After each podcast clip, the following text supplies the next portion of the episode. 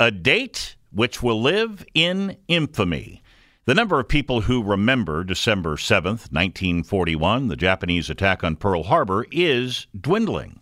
100 year old Gabe Vitalone of Pompton Plains, New Jersey remembers. He tells WCBS he heard about it on the radio. The Giants were playing the Dodgers at football. My, my buddy, who was later killed on, on Saipan, we were on the living room floor. My mother had gone down to visit her sister's house, and and while we were listening to the game, they interrupted the game and announced Pearl Harbor. And I called my father uh, and I said, you know, uh, the Japanese bombed Pearl Harbor.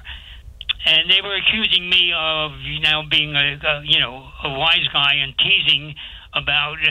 And they said, no nonsense, no nonsense. I said, it's not nonsense. I said, it really happened. I just turned the radio on. And so, so they turned the radio on, and of course, the rest is history. Gabe Vitalone, 100 years old, quite a character. He came back from the war where he served under General Patton. He became a professor and coach at William Paterson University. And two years ago, at the age of 98, he fulfilled a lifelong dream of singing the national anthem before a Yankees game. I'm going to go, Gabe. Boy, if I make it to 100, I hope I sound half that good. Good job, Gabe. We really need new phones. T Mobile will cover the cost of four amazing new iPhone 15s, and each line is only $25 a month. New iPhone 15s? Only at T Mobile get four iPhone 15s on us and four lines for 25 bucks per line per month with eligible trade in when you switch.